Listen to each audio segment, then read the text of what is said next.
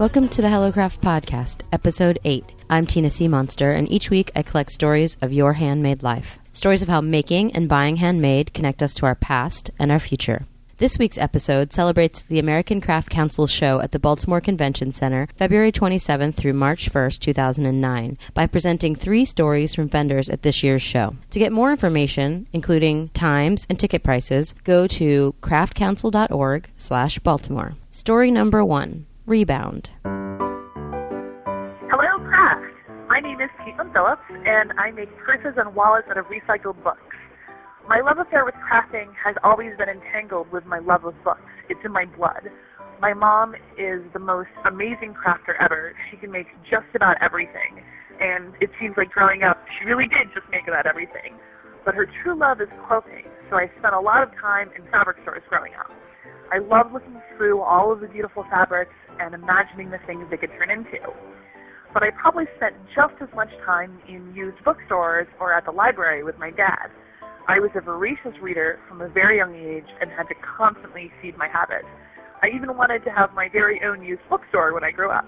I did end up working in one when I was 18, but that's another story. Growing up, I would read just about anything I could get my hands on, but my favorite books were fantasy and adventure stories. We had to do a lot of book reports in school, and if you made a project to go with it, you got extra credit. Well, shocker, I was a bit of a nerd and honestly a grade grubber. So I always went a little bit overboard, more than just the standard shoebox diorama. In fourth grade, I remember making a fully functional marionette of the horse from the Island Stallion. I designed him based on this vintage elephant marionette I had, and my dad helped me cut out all the different wood pieces, and my mom helped me sew the fabric to make his legs. He was painted this reddish brown and had this beautiful full mane and tail made from black yarn. I can still remember the smell of the varnish. I pranced him around the classroom on the little marionette holder while I gave my report, and it was just, it was the coolest book report ever. I also did a watercolor painting of Misty of Chincoteague that year. I guess I was really into horses when I was 10 years old. In sixth grade, I was reading the Lloyd Alexander Prydain Chronicles, and I made a complete popsicle stick puppet show of the entire cast of the series. I'm talking over like 25 different characters, animals, all sorts of stuff. But my always and forever favorite book is Lord of the Rings. My father read it to me when I was about seven, and I've read it over 25 times since. I was completely obsessed with it in junior high. I taught myself to write in Elvish runes, and I would cover my notebooks in them. I had a cape I made out of an old velvet skirt of my mom's, and I would dress up in it. And I even made a spool doll out of old wooden thread spools to be Galadriel. I made her a golden dress and gave her long blonde ringlets for hair. In retrospect, it was a pretty silly doll and, and looked nothing like a proper elf, but I was very proud of her at the time. Making craft projects inspired by books isn't anything new in my family, though. Before I was born, my mom made my dad a stuffed doll of a hobbit. Except I guess she hadn't really read the books because she gave this Frodo doll a detachable hat with rabbit ears, with big long floppy rabbit ears. um, he was still pretty awesome though, with big furry feet, so least she got that part right. So fast forward many years to myself as a grown woman. I've created my dream job. I get to spend hours in used bookstores and fabric stores, and it's work. My favorite part of the job is picking out the fabrics for each book. I look for a fabric that just looks like it grew out of the book, like they were meant for each other. It's the two best parts of my childhood and my life merging into one beautiful thing the crafty love that I got from my mom and the love of literature that I inherited from my dad. Now, here's the really funny part I found an old paperback copy of The Hobbit to make a wallet out of, the very same edition that my dad had used to read to me. And on the back cover, someone years ago had drawn a little picture of Bilbo, and he had rabbit ears. and next to it, they wrote, A hobbit, like a rabbit. So I guess my mom wasn't the only one. One of these days, when I'm a rich and famous crafter with lots of free time, I'm going to finally have my mom teach me how to quilt. I already have some ideas in mind, inspired by none other than some of my favorite books. Thanks so much. Caitlin's description of her horse marionette made me think of some of my own school art projects. The giant robot made from diaper boxes and tinfoil, the paper mache knife wielding rabbit that my friend Lori and I dubbed Psycho Bunny. These projects could have totally told me about the crafter I would become. You can see Caitlin at the American Craft Council Baltimore show, booth number 319. You can check out what Caitlin does at www.rebound-designs.com. Story number two Learning to Draw. Hello, crafts. My name is Rania Hassan, and I make knit paintings and Gocco printed notebooks with my illustrations. I spend almost all of my free time painting and illustrating. And my whole studio is pretty much, well, my whole house is pretty much an art studio. But there was a time in life when I couldn't draw, and it drove me insane. This is my story. When I was young, I truly believed that artists and people with long hair were the most beautiful people in the world, but I couldn't draw. My parents were big travelers and loved visiting museums. Mom tells me stories about how she carried me around museums in Paris when I was tiny. On my 12th birthday, my family moved to Dubai.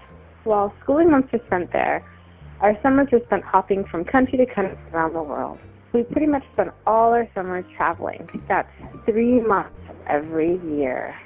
With all the time spent in transit, a lot of things I learned to do in airports and on planes. I never really knew where I would be doing my summer homework assignments, but I always kept a sketchbook and pencils in my bag. It was over a typical summer of much travel when I was 14 that I suddenly discovered I could really draw. But I had no idea what happened, nor did my art teacher. I was always so envious of people who could draw. I would hours watching them over lunch breaks at school, and then go home and try on my own. But all I could manage were outlines.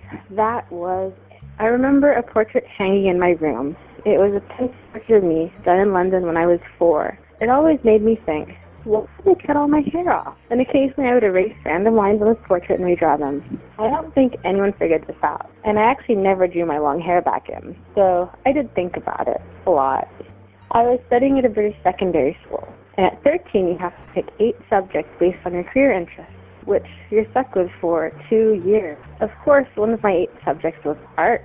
At the end of the second year, we were graded from school board in England against all other schools in the universe. Art was my favorite class. Yet all I could manage were outlines. They were outlines, but my crabby teacher, Mrs. Peary, didn't really do much to help me better my skills. I had the absolute worst art teacher you could imagine. Maybe the most negative person I had ever met. She was a total bitch.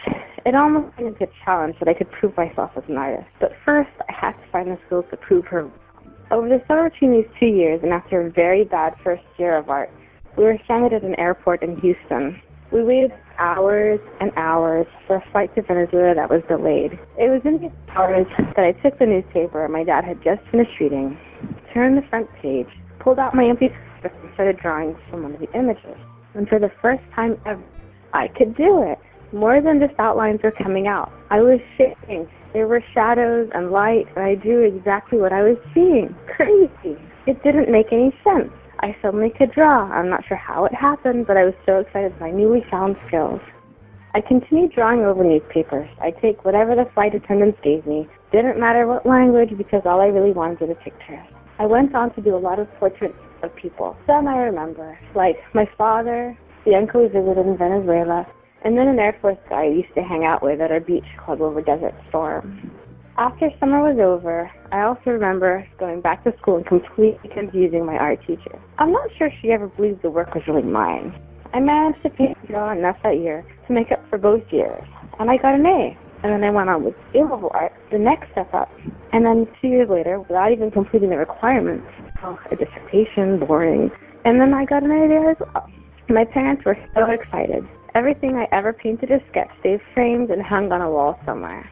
This was embarrassing, but they also bought me every supply I ever wished for, so I really can't complain. I did have other creative outlets, like the friendship bracelet business. When I started, we made a lot, but sold nothing. Oh, and my secret job moonlighting as an agony aunt columnist for the local paper received hundreds of Dear Aunt Rania letters a week. I just mentioned this, Sean. He thinks agony aunt are, are British thing. I'd like to take a moment to say I sincerely apologize for any bad advice I ever gave.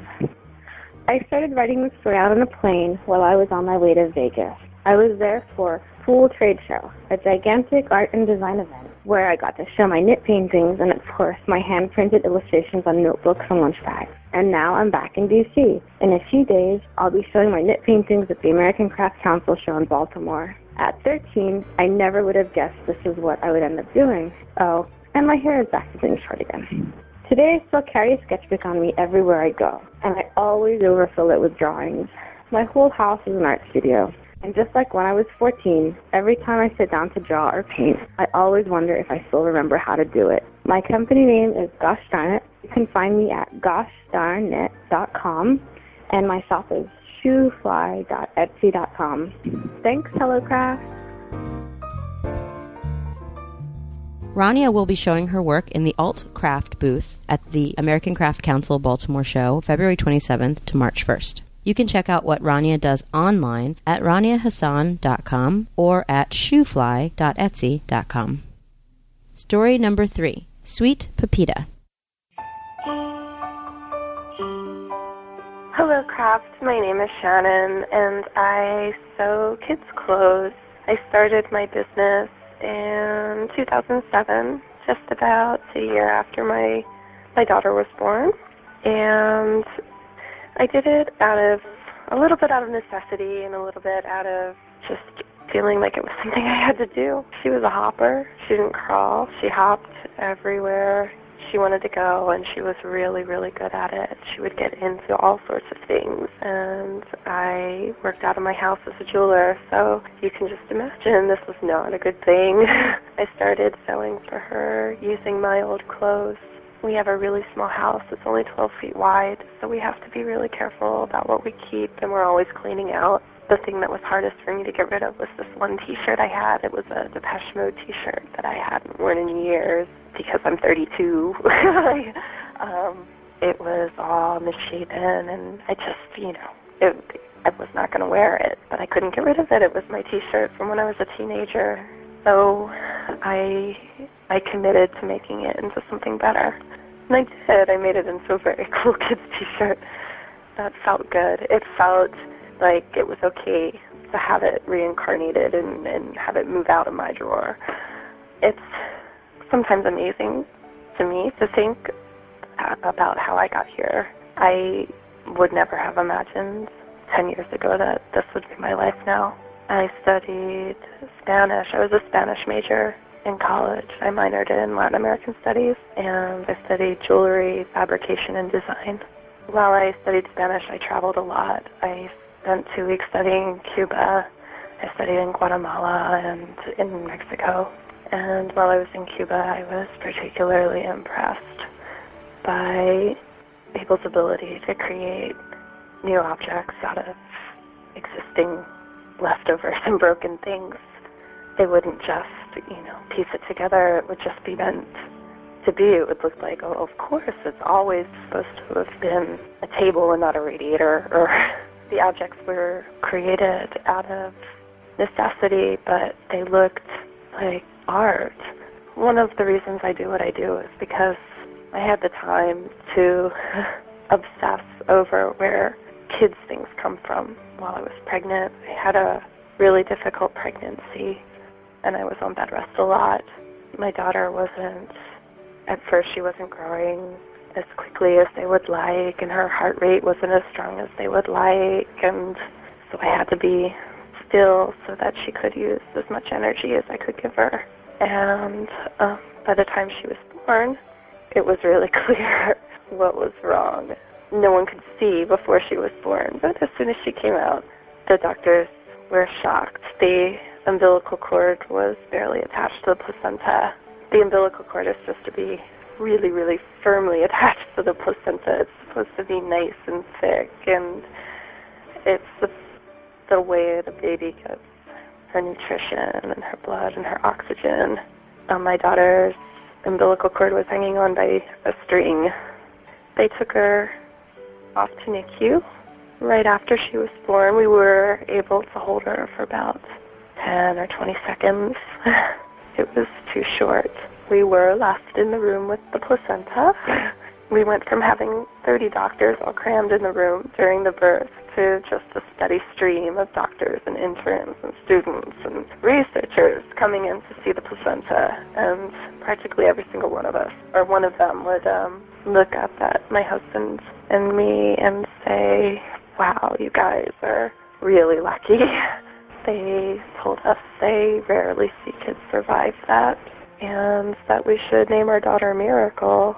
And we might have if we hadn't already decided that on four names for our daughter. We couldn't decide on just three. We had just too many people we needed to name her after. My daughter's name is Alice Antonella Pepita, and I named my business after her.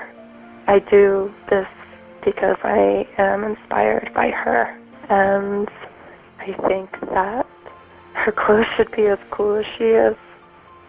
Okay, I think I did it. this is Shannon Delanoy, and my business is Sweet Pepita.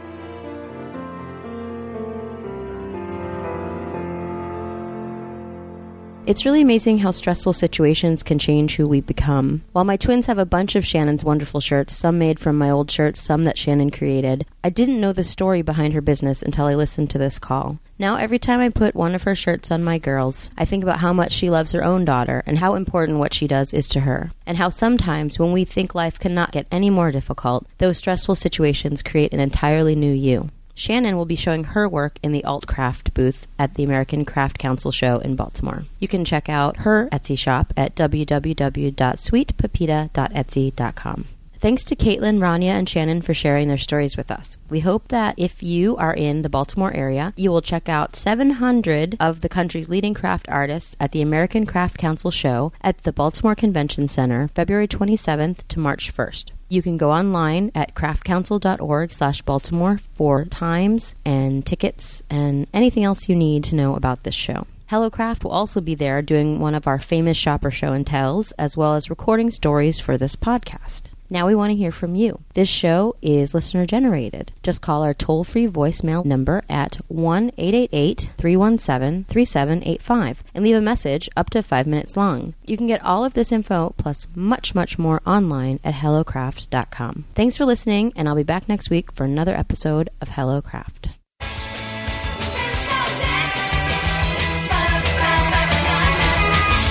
Hello Craft is produced by me, Tina C. Monster, and edited by the lovely Chrissy Downing.